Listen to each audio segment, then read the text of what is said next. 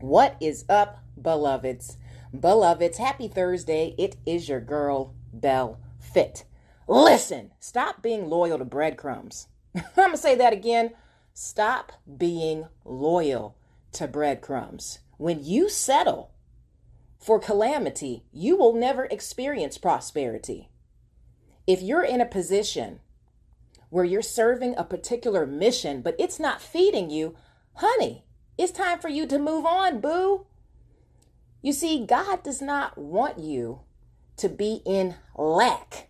But if you settle for that, you are cultivating a situation of deprivation. It's time for you to live abundantly. Now, with that said, may God bless you always in fitness, health, and in spiritual wealth. I am your girl, Belle Fit.